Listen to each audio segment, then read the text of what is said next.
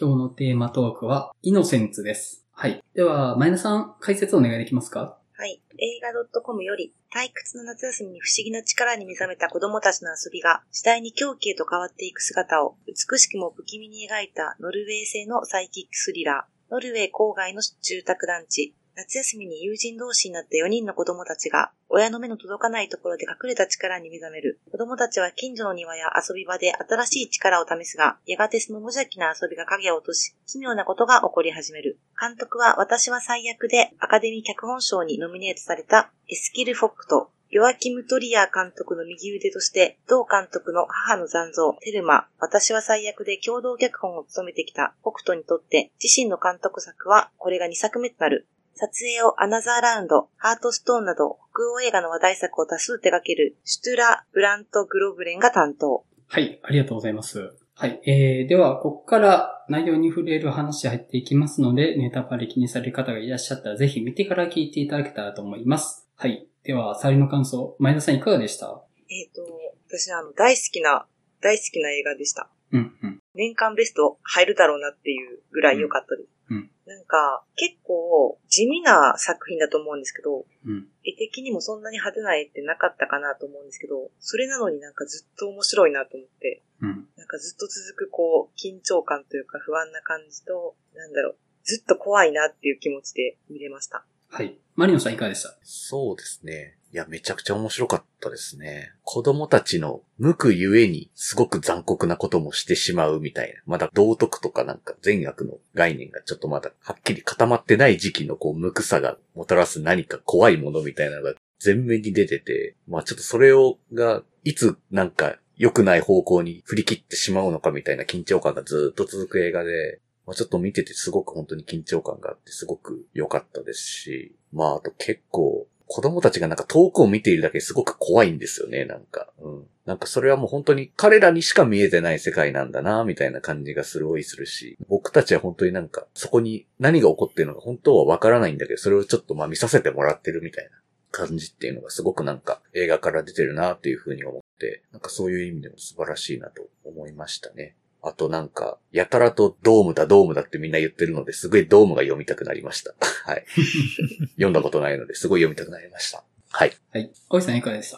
いや、よかったですね。えっと、そうだな。まあ、やっぱりちょっとこう見てて自分のなんか子供時代を思い出すかのような体験ができたのがすごく良かったなと思っていて。子供の頃ってこのぐらい友達同士だけでちょっと何か対立があったりするときに、あ、やばい明日俺死ぬかもみたいなことを考えてたなっていう、あいつにやられるかもしれないみたいなことを考えてたことあったなみたいなことをちょっと思い出して、なんかあの恐怖感というか、大人には相談できない。多分自分でしかそれを解決できない。なんとか自分がやらなきゃみたいな、あの感じってちょっと久しぶりに味わったなと思っていて。なんかそういう意味で、すごく子供を描いた作品として僕はすごい、こう、背丈が同じというか、子供というものを交渉にも見てないし、下にも見てないというか、それがすごく良かったなと思います。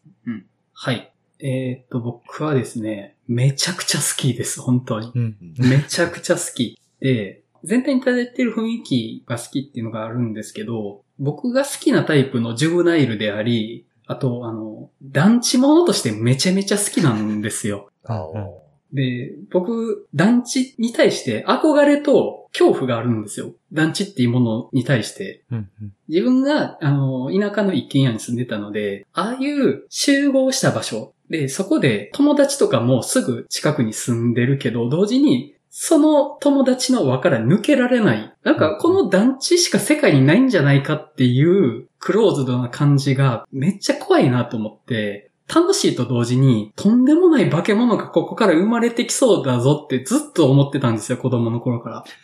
で、それが、まあ、見事に出てたなと思って、で、大井さんもおっしゃってたんですけど、大人に相談できない何かっていう感じ。で、やっぱり子供って、特にあの、幼年期ぐらい、物心ついて言葉も喋れるんだけど、そういう大人の方便みたいな言い回しはできないぐらいに、その、本当に言いたいことはあるんだけど、どうせそれが大人には伝わらないなっていうふうに思ってしまってる何かってあると思うんですけど、それによって子供だけの世界が生まれている感じっていうのが、あ、これ言いたいんだけど言っても伝わらない。もう自分たちにしか見えてない世界なんだなっていう感じが本当にむちゃくちゃ良くって、もうね、ジュブナイル兼団地ものとして最高の映画だったなと思います。あと、よく言われるドームに関しては、僕ドーム読んでて、大友和弘の漫画の中では、アキラより好きなんですけど、いい感じに忘れてて、今回。もう読んだの20年ぐらい前なんで、いい感じに忘れてたので、もうここ似てるなとかそういうこと思わずに、もうめちゃめちゃこの映画だけを楽しめました。はい。っていう感じです。はい。あと、お便り一通いただいてますので、紹介させていただきます。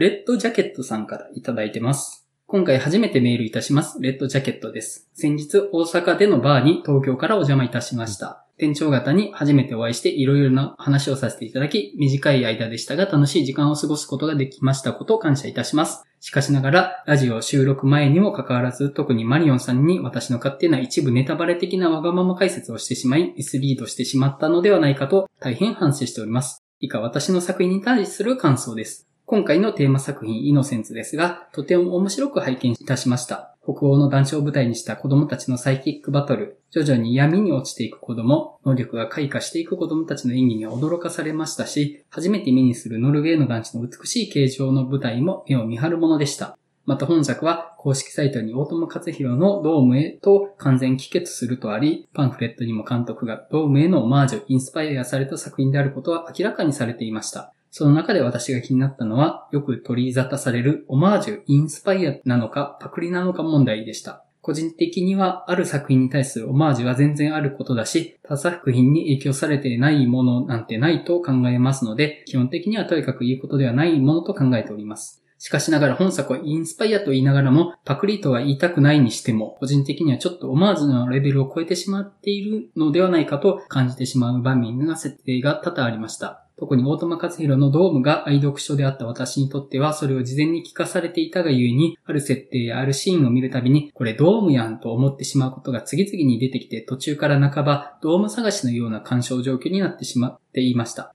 特に最後の場面のアナとベンのサイキック対決は、ドームの最後のシーンのエツコとチョウさんの対決とほぼ同じ構図、シチュエーション、場面展開で、ブランコの柱がねじ曲がる、団地のベランダからたくさんの子供だけが覗いている、そして決着のつき方など、何から何までドームそのままであり、マジでここまで一緒なの？と口ポカン状態になりました。ですので、どうも読んでいる人と読んでない人とでは感想、印象がかなり変わってくると思いますが、作品自体が古いこともあり、私のような感想を抱くのは圧倒的に少数派だと思います。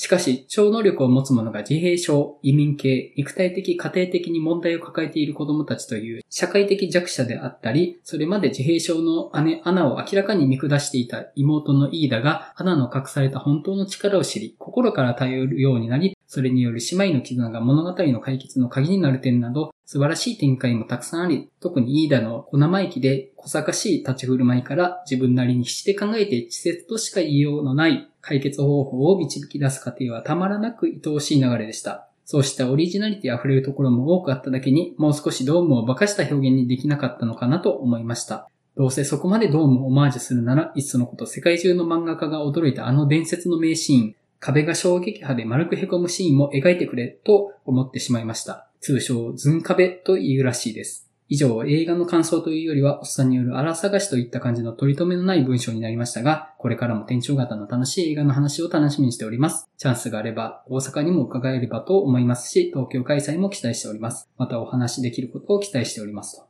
はい、ありがとうございます。ありがとうございます。ありがとうございます。言われてみると、確かにドームってこんなんやったなっていうのが思い出されてくるんですよ。うん。ああ、確かにそうやったわ、と思って。ちなみに皆さんってドーム読んでます？読んでないです。読んでないん読んでないね。私読んでるんですけど、私も山口さんと同じくだいぶ前で、うん。で、今手元にあるんですけど、うん。映画見終わった後に久しぶりに読もうと思いつつ、ちょっとまだ読めてなかったです。う。うんんうんうん確かに、ラストバトルのシークエンスこんなんやったなっていうのがあって、うんあー、かぶりすぎかもって感じちゃうのあるような気がするんですけど、うん。いや、元のドームがね、めっちゃいいので、あの、ああする方が締まるなっていうのは正直思っちゃうんですよね。なるうん。うん変えるより、一層、そのままやった方がいいなっていう。ほど。いやね。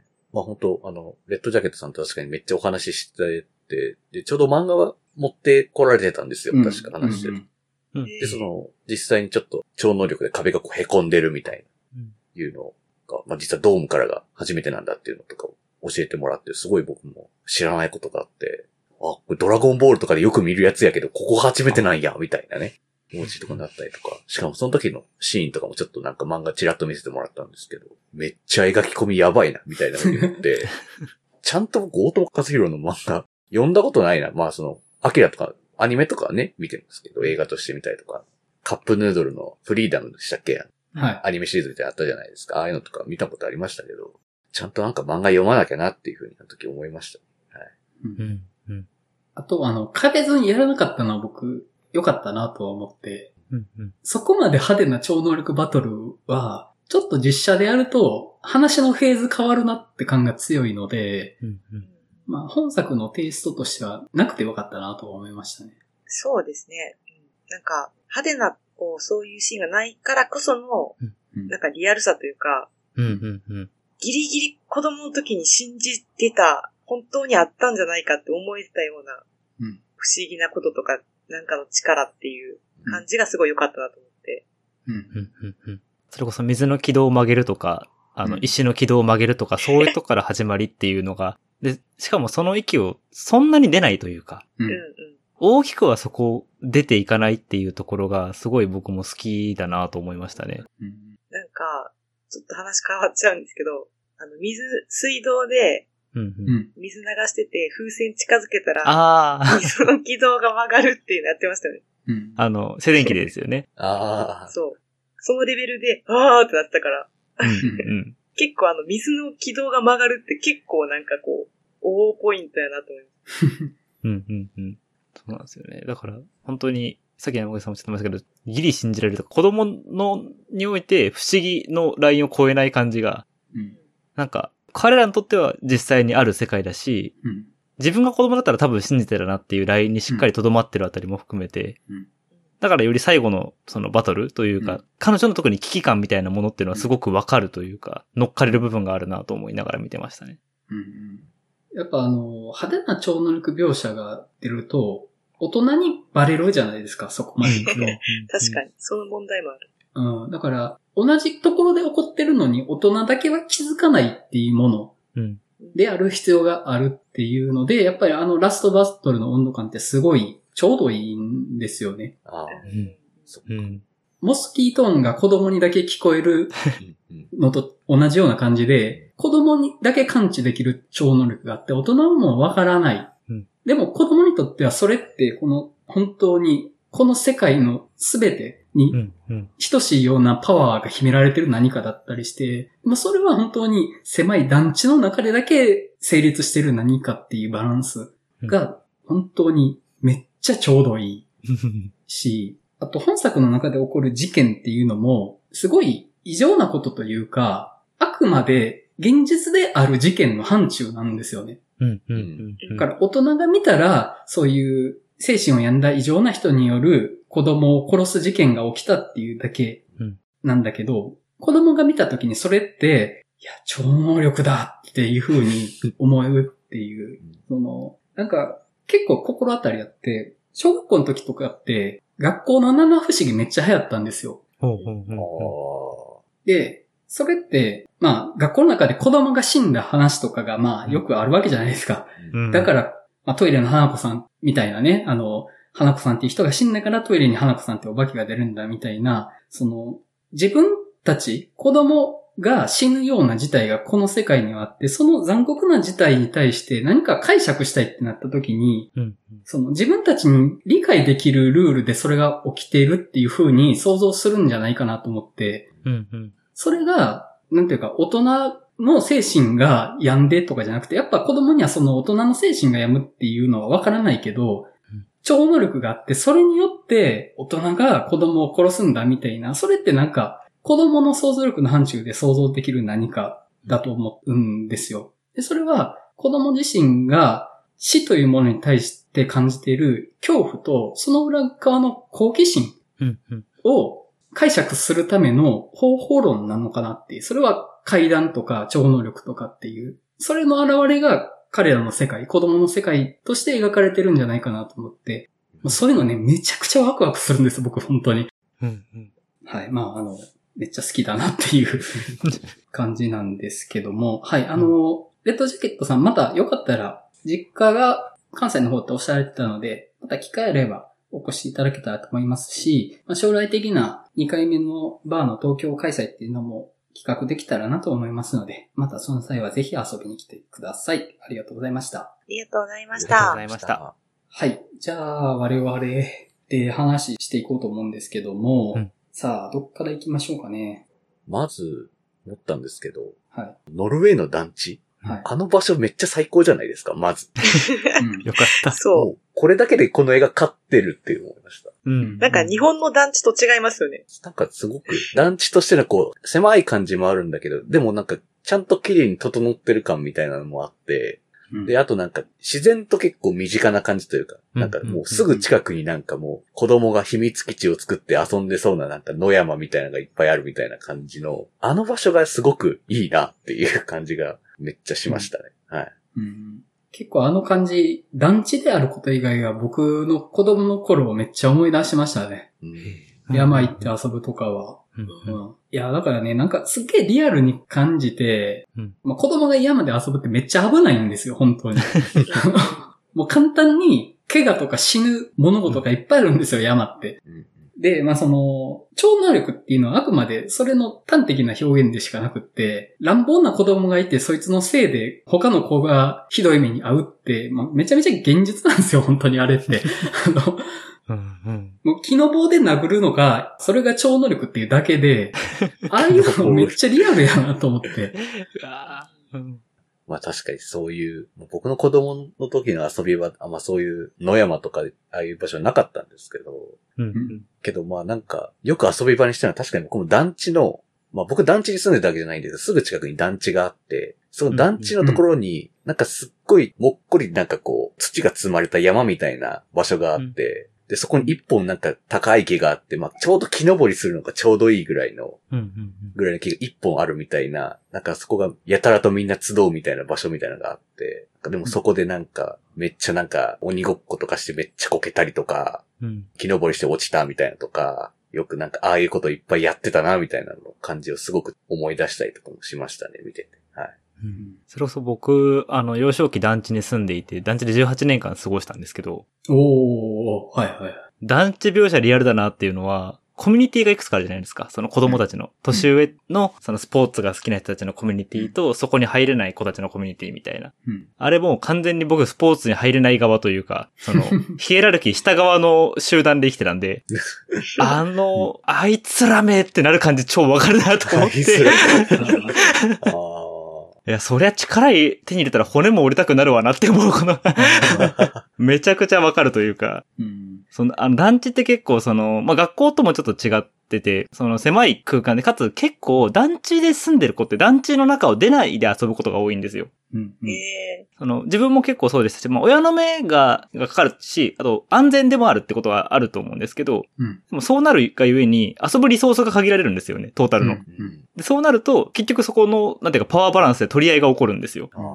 なので、やっぱ当時は自分はどちらかといえばいじめられ側に属してたので、うんなんていうか、どけよって言われたらどかなきゃいけないしみたいな。ああのなんか嫌な感じは久しぶりに思い出しましたね。団地描写の中で。うんだから本作でメインの子供たちが山で遊ぶのって、あれ、一等地は取られてるからってことですよね、多分。いやー、そうだと思います。はい。ーまさにまさに。なるほど。うんもうその隙間を探すしかないっていう。感じだと思うんですよね、あれ。うん、うん、うん、うん、あと、その、大志田もおっしゃられてましたけど、団地から出ていかないっていうのが、発想としては団地から出ていけないにつながると思うんです、やっぱり。子供の発想としては。うんで、その、例えば、自分と同じ階層の友達ができて、その子と遊びますと。だって、その子しか遊ぶ友達がいないから。でも、あれ？こいつやべえぞってなるのって、僕、あ、あったわと思って。ああった。なんか、普通には遊べるし、相手もこっちのこと空いてるんだけど、うん絶対に怒らせてはいけない友達っていたわって思い出して、で、そいつが本当にむちゃくちゃやばいって分かっても、じゃあ他の友達と遊べるわけでもないんですよね。うんうんうん。それにそこから出ていけるわけでもなくって、自分にはここしかないし、自分にはその相手しかいないから、もうそこをサバイブするしかないっていう感覚ね、うん。めっちゃ思い出して、うん。そうやったわーってなって、あの、うん大人になったらそんなの、いや、そんなことないよって言えると思うんですよ。いや、団地の外にも友達いるし、やばい友達となんて遊ばなければいいってなると思うんですけど、そうならないんですね。そういう発想には至らないし、それは不可能うん子供の能力、あるいは子供の視野ではそれを実現することが難しくって、やっぱり今あるつながりの中で、よりよく生きるしかないっていうのが、あの、主人公イーダの、大人からはちょっと不合理に見える行動原理。でも子供にとってむちゃくちゃ筋が通ってて、そして切実な理屈で動いてるっていうのはね、むっちゃよくって、なんていうか、大人のロジックで動いてない子供を描いたジュブナイルって僕むちゃくちゃ好きで、うんうんうん。あ、もうこれ、大人用の、大人が考えた大人が動かしてる子供だぞってなったら僕めちゃめちゃしらけるんですよね、本当に。うんうんうん。それがなかったのが良かったなと思って、うん。で、本当に本作、めちゃめちゃ残酷な話だし、ダークな話だと思うんですけど、むしろ子供が子供だけでいろんなこと発想した時に、基本的に危ない方に行くとは思うんです。うんうん。うん。ていうかその、明るくて楽しいというよりは、危なくてひどいことになるっていうのも、僕、そういうもんだなとは思って、あの、子供の時に、近所の子供が遊んでた時に、池でカエルを捕まえてお、カエルに爆竹を加えさせて爆発させてたんですよ。近所の友達が。なんかそれ流行ってたらしいですね。うん、なんかね、よくやってたみたいですね。うんうんうん。でも僕、それ、全然乗れなくって、ほんと嫌で、参加したくなかったんですけど、ただ、あの、じゃあ、僕が虫も殺さなかったかと言われるとそういうわけじゃなくて、多分虫は殺してたんです。うんうんうん。そうカエルを殺さなかっただけで。うんうん。いや、虫めっちゃ殺してたなーって思い出しましたよ。あの、うん。イーダがミミズ踏んづけるところとか。そう。いや、やったわ。ミミズ踏んづけたわって思いましたし。うん。もう、ダンゴムシ丸めて、すっげえなんか、剛速球みたいな感じでぶん投げたりとか、踏み潰したりとかしてたなって思い出しましたよ、やっぱり。うんう。うんん。あの、僕、周り田んぼだったんでうん、イナゴとかいるんですよ。ああ、はいはいはい。はい。で、イナゴを捕まえてきて、同じカゴの中に入れて、食べ物がないからこいつらを共食いする品種改良しようと思って、すげえ。そうしたら、無農薬の田んぼができるぞっていう。共食いイナゴを作れば無農薬の田んぼが作れるぞって思って、しばらくしたら全員餓死してたんですよ。なんか、研究者や。まあなんかね、その、基本的に自分より弱いものを持って遊びたいっていうのが、うん子供には基本的にあるとは思ってて、うんで、本作のイーダとベンの関係も、うん。イーダはミミズは踏み潰せるんですよね。うん。うん。でも、ベンみたいに猫を殺すことはできないし、ましてや人間を殺すことなんてできないっていううん。境界線はあって、で、うん。それは、まあ、どっちも子供の残酷さがあるんですけど、やっぱりそこには、あの、境界線はあるっちゃあるうん。っていうのも描かれてて、うん。あ、やっぱ、その猫は殺せないなぁみたいなところに、やっぱその、極端な言い方すると、善良なものと悪との境界線になるっていうのが、まあなんか、ちょっと面白いなとは思って見てました。うんそうですね。まあなんかその線引きっていつできるんだろうな、子供ってっていうのってちょっと思い、考えながら見てたんですけど、うん。なんかやっぱりこう、まあ大人からというか親からこれはダメなんだよって教わってうん。考えっていうのができていくと思うんですけど、うん。でも一方で親からダメだよって言われたことにめっちゃ興味を持つじゃないですか。うんいや、ダメって言われたら余計やりたくなるみたいなこともやっぱある中で、なんかその辺のバランスって、なんかもう僕たちはもう大人になってしまっているから、その時の感情とかどう形成されたかとかもう覚えてないけど、どういう風に作られていったんだろうなっていうのはちょっとなんか考えてみたくなってしまいましたね。今回う、んイノセンスとかを見ながら。うん。うん。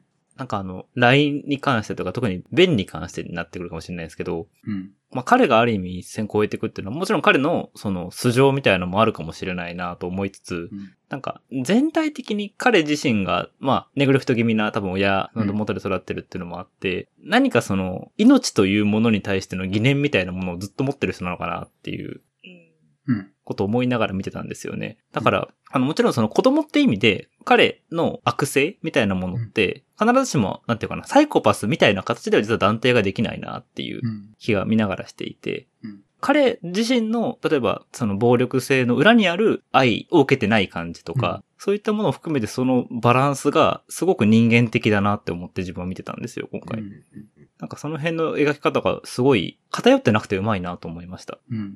うん。あの、ベンの性格というか、うん。正直、観客として、どんどんベンのことが、嫌悪感を覚えてくるとこはあっうん。て、とにかく感情的、感触持ちうん。だし、感情の振れ幅は大きいし、プライドも高いっていう、非常に扱いづらいうん。うん。子供。ああいう子供って正直よくいるとは思うんですよ。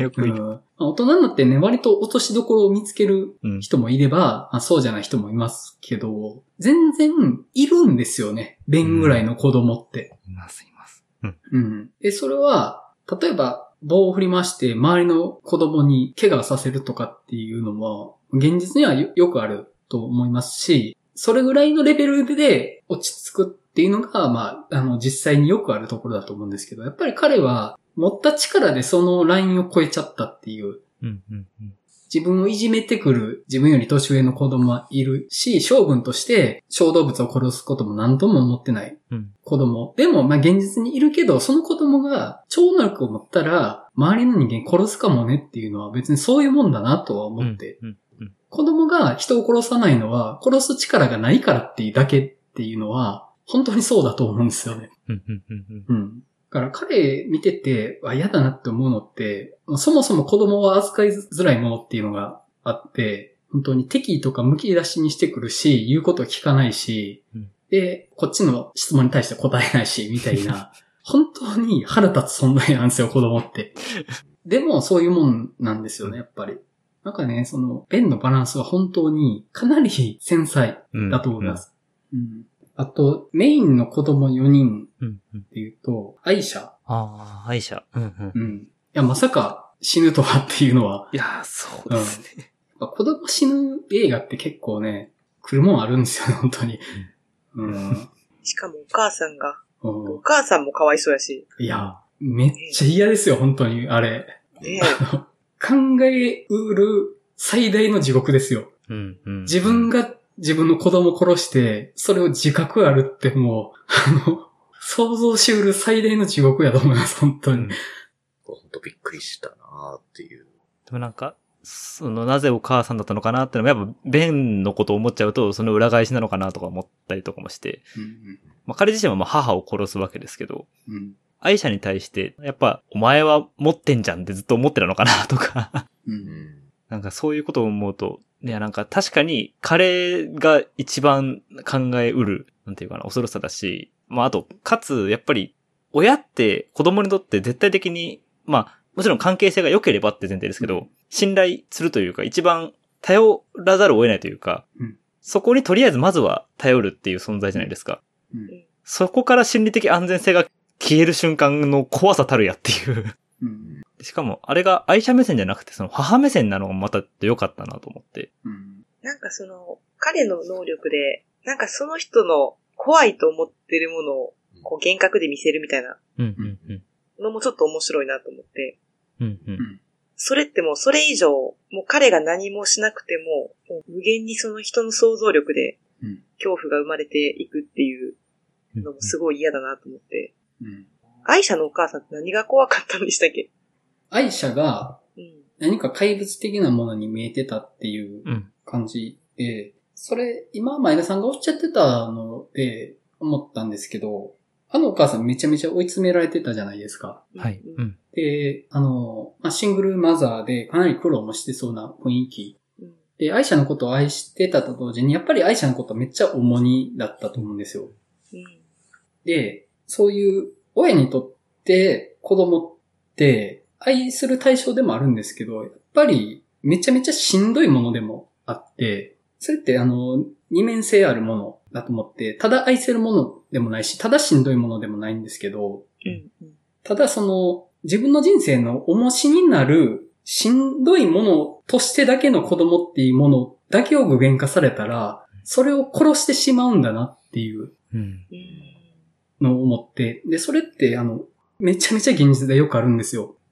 あの、しょっちゅうニュースで流れてくるんですけど、うんまあ、あの、親が子供を殺したとか、あるいは心中とかっていうのは、やっぱり、それ、愛してるんだけど、それを超えて憎くなるっていう瞬間があるんですよね。うん。うん。で、それを発露させてさえしまえば、勝手に親が子供を殺すっていう風になってるっていうのが、今言われて気づきました。前田さんが言ってたの。あ、うんそっか。だから、愛車のお母さんはずっとしんどかったうんわけじゃないですか。うん。うん。そのしんどさの部分だけを煮詰めたら、子供を殺しちゃうんですよね。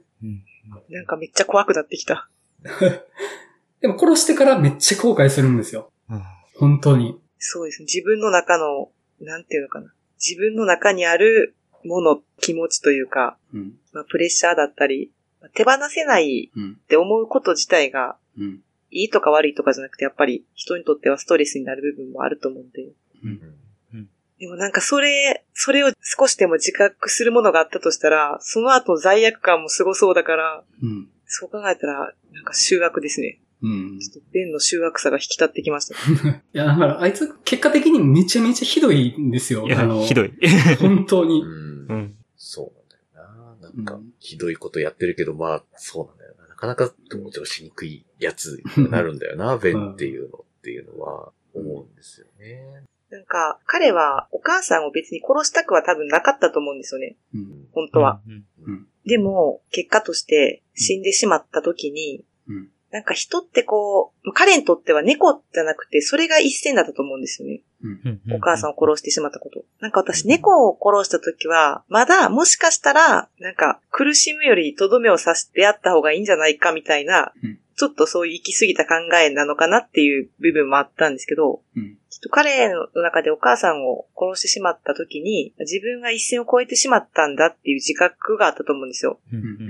で人ってなんかそういうことをしてしまうと、もう戻れなくなるというか、うん。その自己否定をしたくないから進むしかないっていううん。状態にもなっちゃうと思うし、うんもう一線を越えたらもう、あとは一緒だっていう気持ちにもなると思うんで、うんなんかその時点で、あなんか、それまではさすがにちょっと殺すとかないのかなとか思ったんですけど、うん。まあ、一線を越えたら、そうですね、同じになってしまうのかなっていう。うん。ベンのお母さんも、いいお母さんではないと思うんですけど、めちゃくちゃ悪いお母さんでもないとは思って、そうなんですよ、そこまで。感情を子供にぶつけちゃうとこはあるけど、正直しつけの範囲と言われたら、まあそういうふうにも見えるし、まあ完全にその虐待かと言われるとそこまでじゃないような感じがするんですよね。見てた感じだと。うん。ただ、あの、ベンがお母さんに殺すとこの場面あんまりそのベン側に葛藤がないというか、うん。ただ、ババアぶっ殺してやるって感じじゃないですか。もうこうん。うん。もう、ほんと衝動的って感じだと思うんですね。う。うんもうん。う、もう母親に怒られてめっちゃムカつくうんみたいな感じの勢いで、あの、フライパンバンってやっちゃったみたいなうん感じだと思うんですけど、あれって。うん本当に、ババアぶっ殺してやる自体はよくある感情じゃないですか。子供にとっては。まあ子供にとっては。まあね、うんうるせえって気持ちね、うんあると思いますよ、それは。彼はそれが実現できるパワーがあってしまっただけであって、で、親って子供にとって一番大事な存在というか、あの、愛情の対象だし、うん。唯一頼れる存在でもあると同時に、この世で一番嫌いな大人でもあるとは思うんですよ。うん。親って。うんお前のせいでやりたいことができてねえんだっていうのが、一心に集めてるのが親じゃないですか。子供にとって。うん。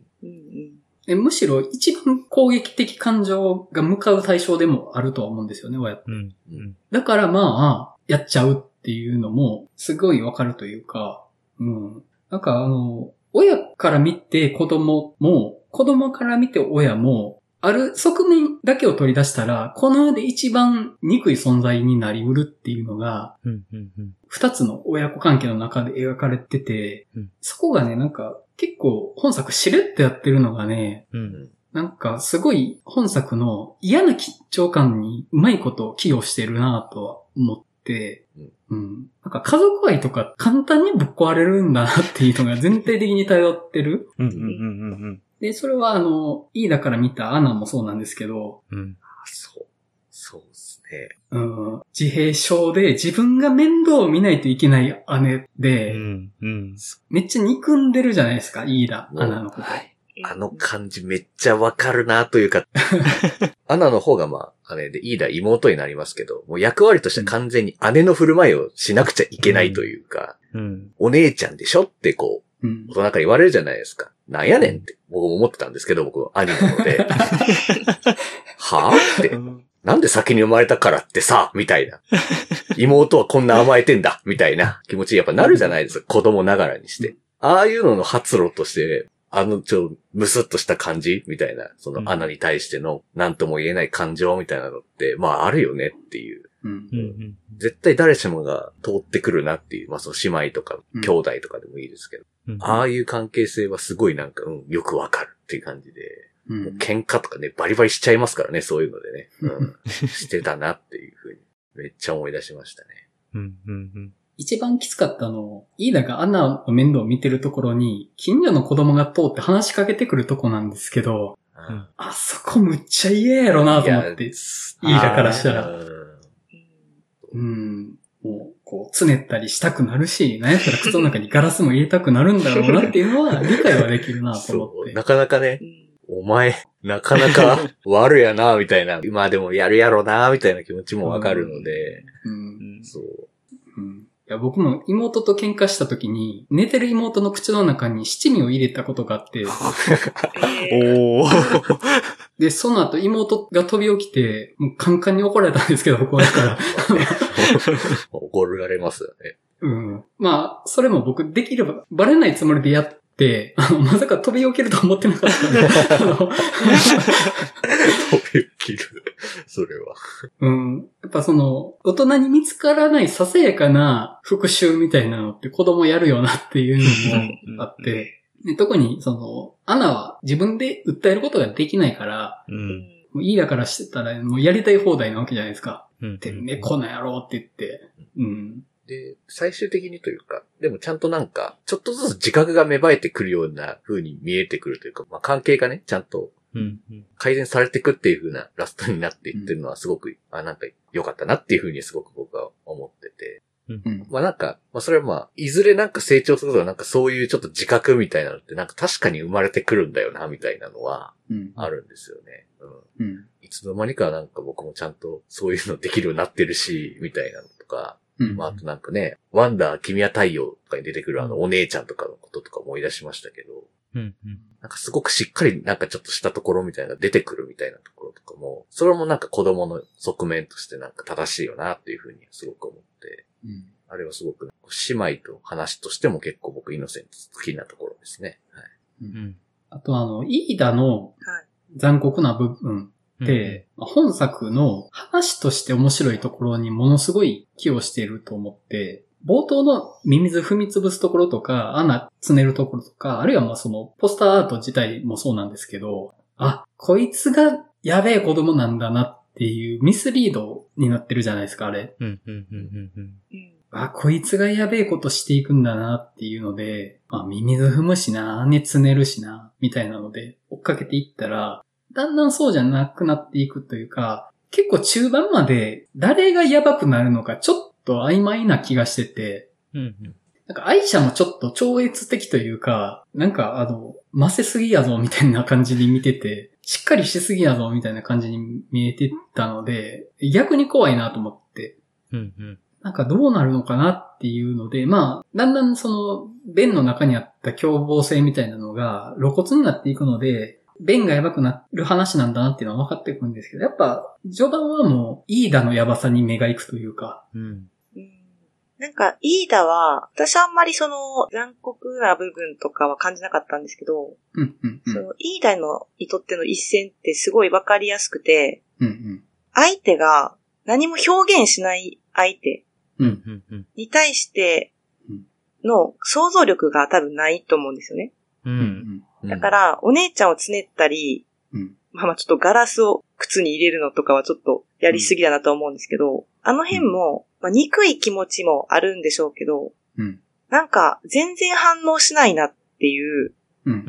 ことに対するこう不思議というか、うん。この人何考えてるのかな考えてないのかなとか、うんだからミミズとかもそうだと思うんですよ。うんうんミミズって表現しないから痛みを。うん。でも猫は表現するじゃないですか。うん。うん。そこが彼女にとっての一線だと思うし、うんその愛者の存在によって自分のお姉ちゃんがうん。何かを考えている。うん。自分と同じように感情があって、それを普段は表現できないけど、うん。ちゃんとそれを持ってるんだって分かった時に、うん。その姉に対する思いが変わっていったなってうん。思っていて、うん。なんかそこが結構一つのこう、基準なのかなっていうのは、なんか自分自身もちょっとそういうとこがあるので、そういうとこがあるというか、うんわからないことに対する想像力、うん。相手がそれを表現しないときに、それを想像できないっていう感覚は、その子供の時にはすごいあったなと思って、だからこう子供は虫殺せるっていうのもそこかなっていうのは思うんですよね。うんうんうんうんうんそうですね。うん。うん。確かに、だから、その最初ちょっと思ってたのが、イーダのその、まあ最初に出てくる悪意っていうのと、ベンのその、うんまあ悪意みたいなものが、両方語られることによって結構シームレスにベンだったり、イーダだったり、あるいは子供の悪みたいなもの、悪性みたいなものっていうのを飲み込める、うん。そのまあ段階があるからかなとかっていうのも思ってたんですけど、うん確かに前田さんおっしゃるように結構そこにも彼らのキャラクターがしっかり反映されていて、っうん。ていうのは確かに改めて気づいたかもしれないですね。うん。うん。その悪というか好奇心というか。うん、うん。そう。好奇心なんですよね。う。うんうですね。好奇心っていうのが、より残酷な方に向いてしまうものだっていう特性があるというか、うんうんうんこうしたらどうなるのかなっていうことを単純にしたくなる。うん。うんうん。確かに。親からこう、なんていうんですかね、こう、しつけというか、これはダメだよって言われるときって、教わり方としてなんか、自分がされたらどう思うみたいなことめっちゃゃ。言われたりしませんでした？あうんうんうんやっぱそれって本当になんかさっき言ってたその想像力がどう感じてるかわからないからそうしてしまうみたいな話にもすごく繋がるなって今ちょっと話を聞いてて気づかされたんですけど。確かにそうですね。本当に。その想像力というか、まあ、姉が何を考えてるかとか、彼女にも何かその、しっかりとした自我があるんだっていうのとかを分かっていって、初めて、ようやくなんか姉妹としてのこう、絆みたいなのがちゃんと生まれたみたいなのが描かれてたのかなって思うとなんかやっぱ、すごく、ああ、よくできてるなっていうふうにやっぱ思いましたね。そう、なんかその、自分がされて嫌なことってなった時に、自分がされて嫌じゃないことを相手にしちゃうっていう問題もありますもんね。そうですね。そうですうんね。結構その自分が耐えれる痛みに対してやっぱ鈍感になっちゃうっていうのはそうですね。すごいあるから、でも他人と自分が違うっていうことをやっぱり学ぶ期間でもあって、だから結構そのイーダのキャラは本当にいい子とか悪い子っていう描かれ方じゃないのがやっぱりすごいですよね。ううんん。そう、そう、そうなんです。うんそこがむちゃくちゃ良くて。うんそう、なんかすごい本当にリアルというか、うん。いいとか悪いとかじゃなくて、こうやって人は学んでいったり、うんうん。変わっていったりうん、それで言ったら、なんかあの、もう、愛者が死んじゃって、うんもうお姉ちゃんとテレパシーできるというか、うん意思疎通できる人がいなくなっちゃって、で大人にも、まあ危ないから外出るなとか言われてお姉ちゃん連れて行かれへんしってなって、うん自分一人で何とかしようってついに思う時うんうんの、あの、あの勇気、うん。あの時のなんかこう、彼女の勇気と恐怖がなんかすごい伝わってきて、うんうんしかも結構賢いなと思いましたけどね。あの誘い出し方。そうですね。彼女なりにちゃんと考えて、そしかもちゃんとまあ、おおむねうまくいってましたからね、その思惑通りにはね、ことが飛んでたりとかしたし、すごいですよ。あの、めっちゃ嫌な相手の家に遊びに行かないといけないっていうのもなんか記憶の底に眠ってるんですよ、何か。うんう。ううんん。で、これは本当に大人に相談しても絶対どうこうとかじゃないっていうのもなんとなく覚えてて、うんただ自分はここに行かないといけないんだみたいな、これをクリアしないといけないんだみたいな、なんていうか本当に一世一代の戦場に挑むみたいな感じで誰かと遊ぶみたいなのがうんなんかあった気がするんですよ。あれがね、めっちゃいいんですよ。やってるのは遊びに行くって遊びに誘い出すっていうだけで、そのね、やっつける方法も高いところから突き落とすって本当にささやかで素朴な方法なんですけど、なんかその子供の世界にとってすごいリアルな何かうんに見えて、で、それがすごいいいんですよね。複雑じゃないからこそ。うん。で、そのなんか、ベンも、その時にちょっと嬉しそうじゃないですか。あれがなんかまたうん、しょうがないんだけど胸も痛んでくるし、う。うんん。なんでこうなっちゃったのかなっていう、うんなんかこう、この子たちにとってお互いしかこう遊ぶ相手がいなくて、うん。みんな楽しくやってたのに、うん。なんでこんなことになったのかなとか思いながら、うん。その、だからそのベンの嬉しそうな表情と裏切られたんだって気づく時の感じとかも、うん。その辺もすごい嫌な感情の連続というか、う。うんんうんそうですね。だから、ちょっとやっぱなんか思い出したのが、クロニクルって映画あったじゃないですか。うん。あの主人公とかはちょっと思い出してしまうんですよね。ああ。まあ、ちょっと似てる、まあちょっと似てるかなぐらいだと思うんですけど、まあうん。クロニクルの主人公は別のまたこう、まあでも彼もちょっと家庭環境悪かったしな、みたいなのとかあるし、うんちょっとね、近いところはやっぱね、感じますよね。うんまああれももろに、アキラオマージュみたいなとか、映画でしたけど、あうん。僕もクロニクル思い出してたんですよ。うんうんただ、クロニクルってやっぱ思春期以降というか、まあね、そうですね。大人に近い段階の自意識。うんだから、子供と大人の間の自意識の話。でうんその自意識が暴走するって話だったと思うんですけど、うん本作って、その、本当に子供が子供になろうとしてるみたいな段階。うんうんうんうんうんうん子供としてもまだ子供的なものにはなりきってなくって、本能に根ざした生き物から、だんだんそういう社会的な生き物になる前段階の子供になろうとしてる段階。で、やっぱりその、剥き出しの感情、本当に本能に近いような剥き出しの感情が、ちょっとだけ社会性でコーティングされ始めてるぐらいの段階。でもそのコーティングが間に合ってないからめちゃめちゃ暴力が溢れ出したりしちゃう段階の子供の話っていうのが、やっぱそのクロニクルと対した時にすごいわかりやすいなとは思って、うんうん自意識とかそういう段階じゃないんですよね、やっぱり。うんもう寂しいとか、嬉しいとか、うんうん裏切られた、怒ったぞとか、そういうシンプルな感情なんですね、やっぱり。うんうんうん。でもそれが溢れ出して、バーンってなっちゃうっていうのが、そこが本作のやっぱ良さというか、うん。うん。なんか、すごい本当にいろんなことを思い出します、子供の時の。うんそうですね。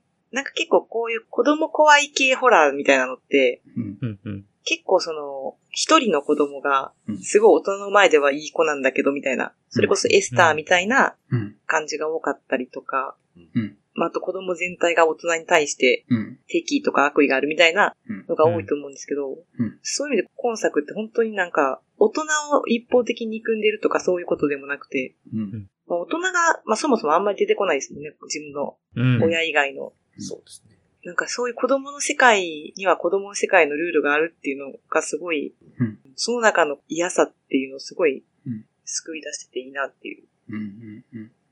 なんていうか、その、まさに前田さんおっしゃったところとちょっと引き継ぐと、大人のためのホラーになってないのがいいなって思ったんですよ、すごく。うん。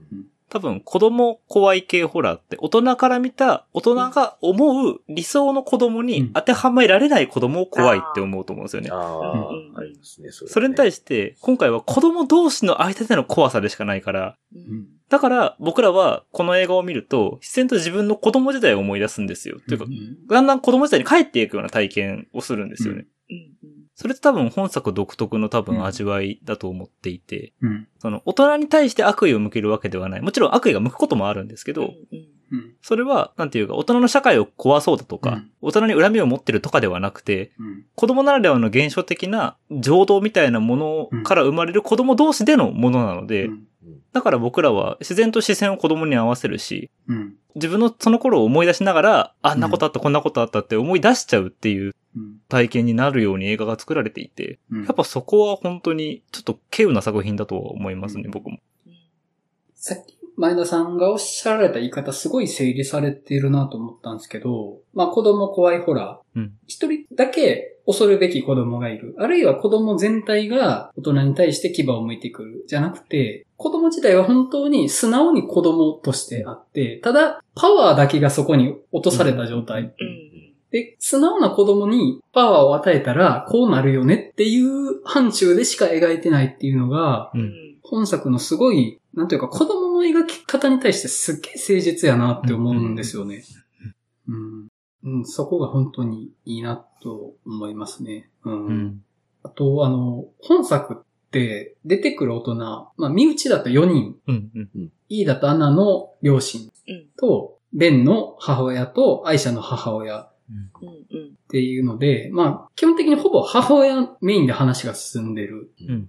と思うんですよね。で、どの家庭も結構苦労してるうん。家庭にはなってて、まずはまあ、団地に住んでる時点で、まあ決して所得は高くないっていうのはなんとなく察せられるっていうのがあって、で、さらにあの団地の中でも所得が高くないか、あるいはより苦労してるんだろうなっていうのはなんとなく分かって、それはあの、休みの間他の家庭って旅行行ったりしていないんですよね。うん。そうや、そうや。そうそう、そうでしたね。そうでしたね。うん。あの、主人公たちメインの家庭とかだけが残ってる。でうんそれは、あの、何らかの事情で出かけたりできない家庭が残ってる状態になってるっていう。うん。うん、なんかそれが、まずなんかいいんですよね、雰囲気として。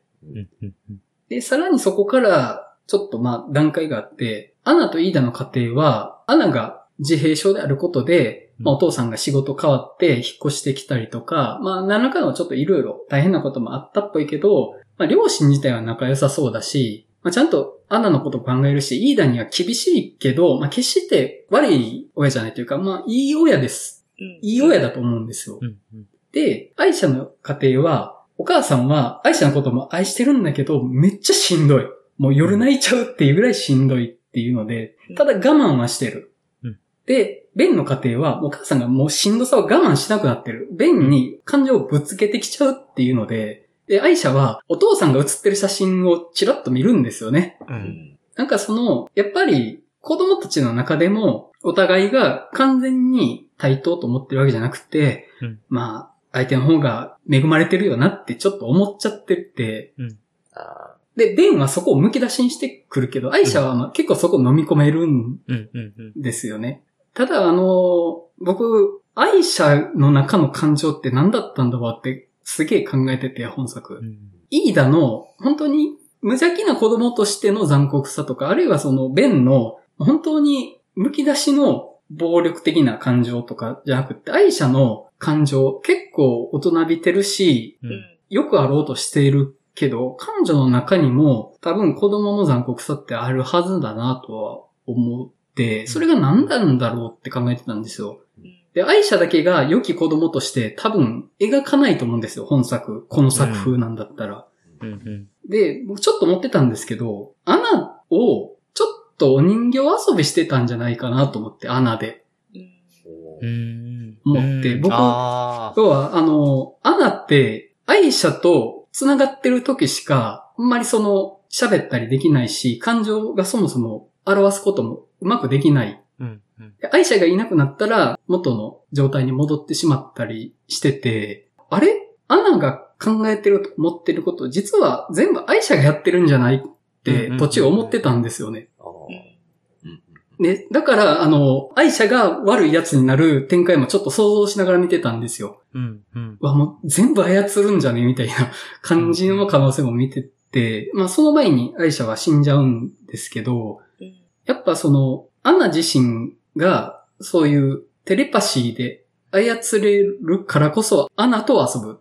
それはアナで遊ぶって意味も含んでるんじゃないかなっていうふうに見てて。うん。で、ただ、あの、ラストでね、アイシャがいなくなってからも、アナはまだ能力を使うから、やっぱりそのアナ自身の意志の存在っていうものもちゃんと描かれてはいて、もう単にアナはアイシャがいないと、ああいうことができるわけじゃないっていう風にだけ描かれてたわけではないと思うんですけど、うん。途中までは結構、愛者がアナで遊んでるなっていう風に僕はちょっと見えてたんですよね。うん。うん。あーうん。なんかその、愛者は結構、やっぱり寂しかったのかなと思うんですよね。うん。う。うんん。で、なんか、その、お人形遊びっていうのが、良くも悪くも、その寂しさの現れにもやっぱり見えるというか。うん。だからなんか、うん。愛者とベンのお父さんって、愛者のお父さん死んじゃったっていう感じなんですかね。なぜか一緒にはいないって感じじゃないですかね。うん。わかんないけど。うん。特にそこ深掘りはされてはない。うんで。すよ。うん。とりあえずいないということだけしかわからない。うん。何があったかはないんですよね。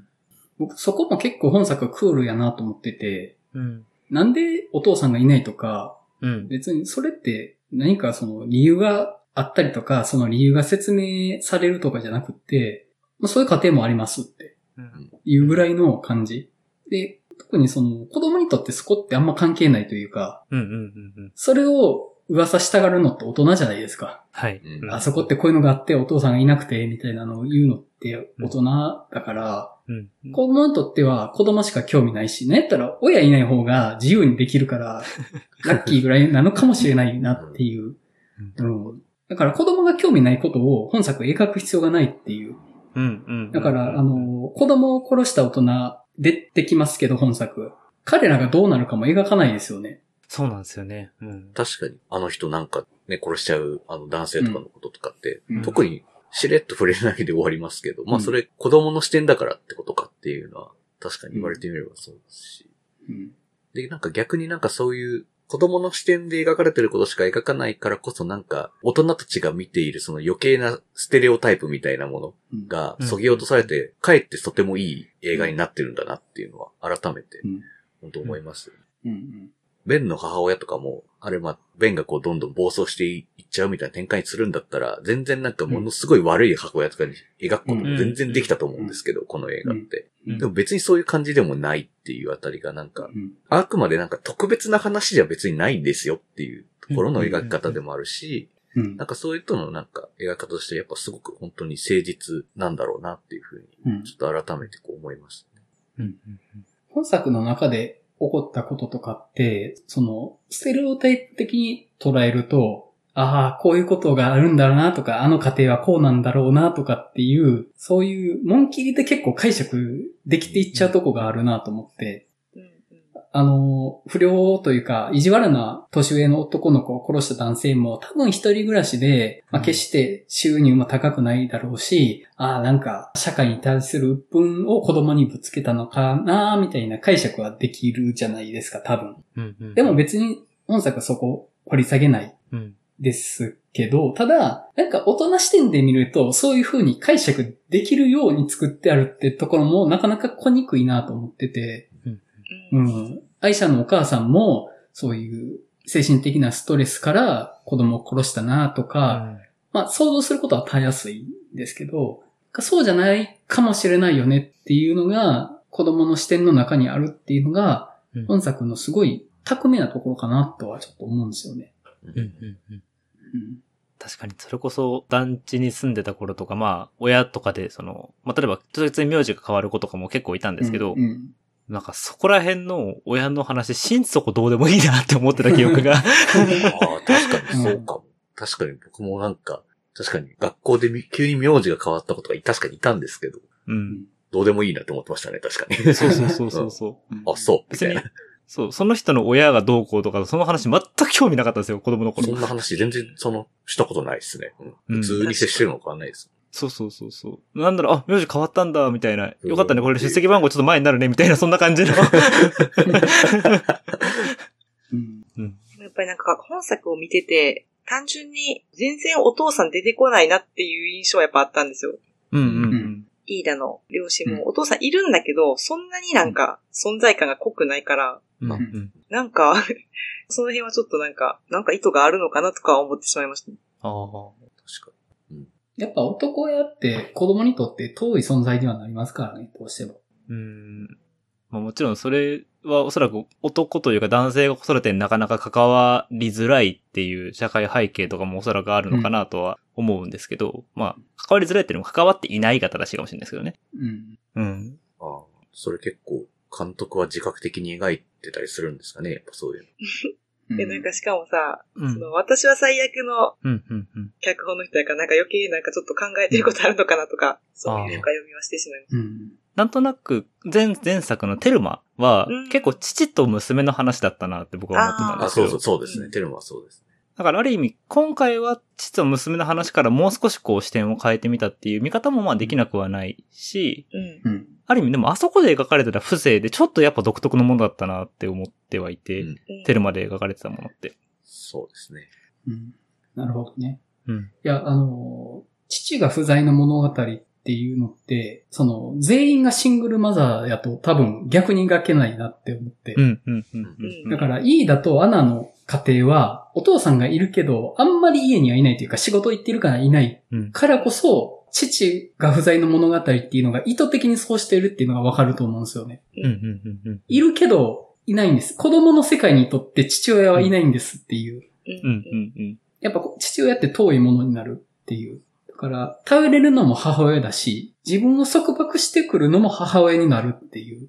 うん、うん、うん。で、それは子育てのしんどさを担うのも母親ばっかりっていうのも意味してますよね、そこは。うん、うん、うん、うん、うん。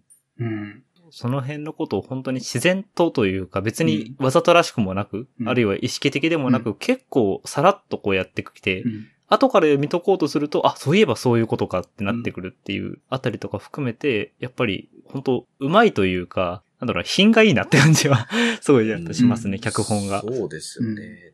で、しかも、どれも結構ジャンル違うじゃないですか。やっぱテルマにしろ、私朝役にしろ、うんイノセンそうトにしろ。ですね。確かに。なんか、それでなんかこう、全部うまいこと綺麗にこう、ちゃんと考えられた物語とかが作れるっていう、この人、エスクルうんうんボクトさんっていう人ですか？すげえなって思いますよね。ヨアキム・トリワーもですけど、あの、二人はすげえなってやっぱちょっと思いますよね。本作監督としてはデビュー作になるんですかね？二本目じゃない？なんかさっき2あ作二本目かって書いてたはいはいはい、2本目なんだ。だから、え？そう。なんやろ？あ、えっと、ブラインド、視線のエロスが多分監督デビュー作。ええそうこれもちょっとタイトルで気にはなってるんですけどね。うん。なんか、なんていうのかな。やっぱ、女性を取るのが上手いのかなっていう感覚もちょっとあって、あまあ、上手いっていう言い方がちょっと難しいんですけど、どういう意味なのかっていうのが、あ。うんうん。なんか面白、面白い取り方をするなっていうのはいつも。うんうん。確かに。そっか、母って意味でも女性だし、ってことですよね。で、テルマも女性主人公だし、今回も一応、まあ、女の子って意味では、リーダー女性とも取れるしっていう。うん。いつも海外の映画とか見ると、なんかちっちゃい子でも絶対一人で寝てるから、もう怖くないんかなって思ってしまいああます。怖いし寂しくないんかなって思ってしまいます。うん。だって絶対怖いかったもん。中学生ぐらいまで正直怖かったし、一人で寝るあ。あ、本当ですあ。か僕もそうです。確かに。あの年俺で僕一人で寝られんかったな。の。ねえすごいな。しかも絶対自分の部屋があって、うんうんうん。一人で寝るから。うん。あ、あとあの、ラストなんですけど、うんうん。うん。めっちゃ好きで僕。うん。あれ、結局、ベンをやっつけて、一旦平和を取り戻したと思うんですけど、多分アナはもう、この劇中で描かれてたみたいに超能力を使っていろんなことをできて、意思疎通もできるようにはならないとは思うんですよね、多分。うんうんううん。元に戻ってしまうっていう。うん。うん。それは、あの、もしかしたら、この本作が始まる冒頭のところぐらいまで状況は戻ってる。愛者もベンももういなくなって、本当にあの姉妹二人だけに戻って、で、アナも元に戻ってると。でももしかしたら、イーダは成長してるかもね、ぐらいで終わるのって、う。うんん。確かに。めっちゃ好きで、あの、僕が好きなジュブナイルなんですよね。うんそうですね。うんうんうん。いいですね。ものすごい不思議なことが起こったり、大冒険をして、でも日常に戻るから、うん大人目線では大きな成長はしてないんですよ。うんうんうん。あくまで子供の中の世界だけで何かがあって、で、それは大人からは観測できないほどささやかな変化なんだけれども、子供にとっては何かが変わってるかもねで日常に戻って終わるっていうの。でもしかしたらもうイーダはアナに優しくできるようになってるかもしれないし、もしかしたら元に戻って、またアナに意地悪する妹に戻ってるかもしれないけど、っていう感じ。めっちゃ好きで本当に。あのうんうん。すっごい好みなんですよね。なんか、ラストのところで本当に、アナが結局その、ずっとこう、何かを書いてる。あるいは何かを見てるわけですけど、うん。なんかそこで何かその、彼女が見てるものみたいなものが何か提示されるわけではないけど、観客もうん彼女が描いているものの中に何か意志があるのかもしれないって目で見るじゃないですか。うんうん。なんかそれがすごいいいなと僕も思っていて。うん。そこを別に何か明示的に提示しなくても、もうう、ん。この物語を経た上でのアナの全ての行動にはきっと彼女なりの意味があるんじゃないかっていう、うん。彼女なりの意識みたいなものが存在するんじゃないかっていう形で見れるようにも作られている気がして、まあそれは多分、イーダの視点そのものでもあると思うんですけど、うんうん。なんか最後そのアナのショットで終わるっていうのはすごい、やっぱり、まあそれもまた、あの同じ言葉使っちゃうので品がいいと思って、うん。いやなんか最後のボールの投げ方までおしゃれかよって思いながら、いや、めっちゃいいっすよね、本当に。いや、すごくいい。めっちゃいい。うん。ちょっと時間ないので、最後に話したいんですけど、うんうん本作の超能力描写めちゃくちゃかっこよくないですか？超良かった。めっちゃかっこいいと思って、あの、うんまず一番初めに、あの、ベンとアナが超能力を大々的に使うあたりで、山の雑木林みたいなところで、その足元の枯葉みたいなのがざわざわざわざわって動くところがむっちゃかっこいいなと思って、本当に。確かにそう。そう。あれ、まあ今までめっちゃ軽いものの軌道がヒュッて曲がるとか、そういうささやかなことやったじゃないですか。うんうんうん。あそこで明確な超常現象が起きてるぞっていうのが描かれてるのも、まあ別にその、めっちゃ強いパワーじゃないんだけど、何かがざわざわざわっと動いてる感じめっちゃ良かったし、もう、うん。ラストバトルがかっこよすぎる。本当に。本当に。こうねちょっと見えるか見えないかぐらいの、こう、ざわめきみたいなね。こう、なんか波紋がね、うん水、水のね。波紋とかがうずってるぞとか、空気が震えてるような感じするぞ、みたいなのがね、すごくいいですよね。うん。うんうん。うん。ねなんかあの、水辺を挟んで相対して、姉妹とベンが。で、その何かざわめきのようなものに子供だけが気づいてそっち見ちゃうっていう。そう。そうしかもなんかこう、気づいてない子もいて、うん何人かの子が気づいてるっていう、うん。あの映し方もかっこよかったですよね。かっこよかった。めっちゃいいです、あれ。だからまさにタイトル通りイノセンツなものだけが気づける力っていうのがうん。良かったですよね。うん。で、あの、ベンがやられた後、もう潮が引くようにみんな戻っていくじゃないですか。うんうんああ、終わった終わった、みたいな感じで。うん。そうなんですよね。うん。あれは、なんか、本当に気づいてて、でももう終わったから、うん。じゃあ、自分の日常に戻るってことなのか、あるいはもう本当に、あれが終わったらもう覚えてないのかもしれないんですけど、うんうんうんただ、あの瞬間何かあそこにいる子供だけが気づいてるうん、あの空間の意味みたいなものがそこにあったっていうのがね、いいんですよね、本当に。はい。いや、本当にあの、結構今年でも上位というか、うん僕はもうトップクラスに好きです。うん今年見た映画の中でも。うんはい。いや、正直そこまで期待してなかったんで、見れてよかったなとは思いました。はい。まあ、じゃあ、そんな感じでイノセンツの話を終わっとこうかなと思います。はい。で、次回なんですけど、はい。めぼしいもの全然ない気がしてるんですけど、そうですね。次回。確かになまあ、そうですね。渋いやつだとインスペクションとかはあるってありますけど、うん。全渋い然わからへん。まあ A24 のね、うん。中心作ではあったりしますが。そ。ちょっとまあ、中休み的にフリートークしてもいいかなってちょっと思ってて。で、おいさん加入して2ヶ月。早っ。早っ。うん。まあなんか、それ含めて、うん。本当に、まあ特にノンテーマで喋ってみてもいいかな、とはちょっと思ってて、うんうんううんん。いや、全然いいと思います。はい。あと、ちょっとだけテーマ的なものでありかなって少し思ってたのが、うんあの、今回のバーで話題に上がって、あ、やっぱこれ映画ファンにとってめちゃめちゃ大きな命題なんだなっていうことがあって、うんうん。トイストーリー4の話を今するどうかなって ちょっと、荒れるぞ。荒れるぞ、これはめんどく。せえぞーっていう。めんどくせえぞーっていう気持ち。まあ、わかりますけどね。いやー、やっぱね、なんかこれ、ある意味みんな好きやなと思って、トイストーリー4。ああ。いや、だって、うんうんまだその話してるのっていうぐらい好きするねーみたいなとこありますよ。いや、確かに。私が一番多分この中では最近に見てるんで。はいいや、でも、僕多分、前田さんに言われてから見てるんで、僕の方が多分最近ですよほ。んまですか？はいそうなんですね。ええそうそうそう。だから、多分珍しく3、4を連続で見てる人っていう。ええあいや、確かにね。トイストーリー4の話は結構その、近年のいろんな作品に関わってくるような感じもしますね。うんうんうんうん。そうなんですよ。ーねで、まあ、あのちょっと、新作、これっていうものがないのであれば、まあ、劇場作品じゃなくて、旧作からっていうのもありかなって思ったのと、まあ、うん。フリートークありかなっていう、大石さん加入2ヶ月で、なんか、そう。ね、なんか、こう、大石さんのこう、自己紹介会じゃないけど、みたいなのって、はいはいはい。はあってもいいんじゃないかなっていうのはちょっと思ったんです。ますねあ、。もうなんか、僕、サメ会です。もうそれをしたつもりになってたんですけど。あれでしたつもりになっているはいブラックデーモンブラックデーモン多いし。すごいなんか、プロレスラーみたいな。リングレスラーみたいな。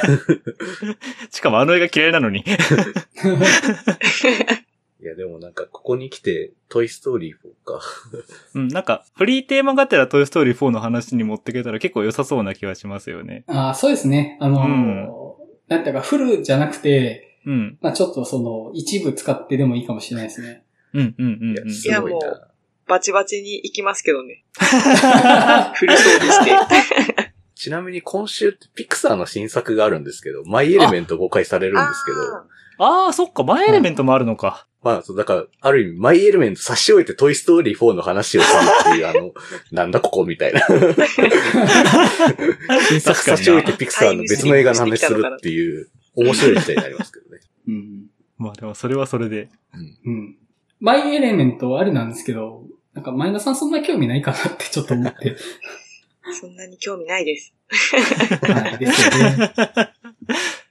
今週はイビルアイを見に行きます。はい。なるほど。はい。さすがですね。はい。まあ、だから、フリートークなのか、うんうんトイストーリー4の話なのか、ちょっうんと、どっちもなのかですけど。まあ、フリートークでじゃあ、うんついででトイストーリー4の話しますか。はい。はい。じゃあまあそんな感じで行きましょうか。はい。えっ、と、すいません。あの、ちょっとエンディングをお任せしていいですか？僕ちょっとやばくて。うんうんうん。はい。了解です、了解です。はい。すいません。じゃあちょっと私山口ここで離脱させていただきます。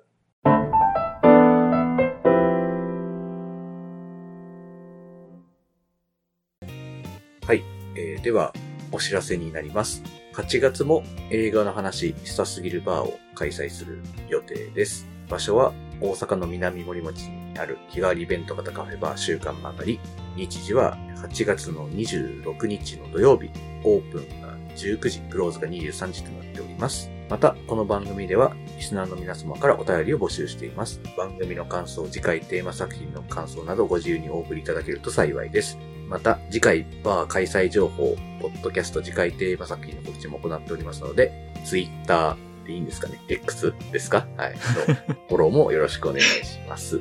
あと、この番組のイメージキャラクター、映画の話したすぎる猫かっこ仮をあしらったグッズを販売していますので、よろしければご購入くださいませ。お便り受付先、ツイッター、えー X アカウント、はい、グッズ販売サイト、いずれも番組説明文に記載しております。未だにツイッターのこと X っていうこと慣れないので、本当勘弁してほしいんですけどね。はい。そう。いや、鳥がいないのちょっと寂しいんですよね。かたくなにこれからツイッターって言っていきたいなって個人的には思ってるんですけど、あまあちょっとはい、話がそれました。はい。えーっと、それでは映画の話したすぎるラジオ第28回かな？うんうん。イノセンツの話を終わりたいと思います。それではまたお会いしましょう。さようなら。さよなら。さよなら。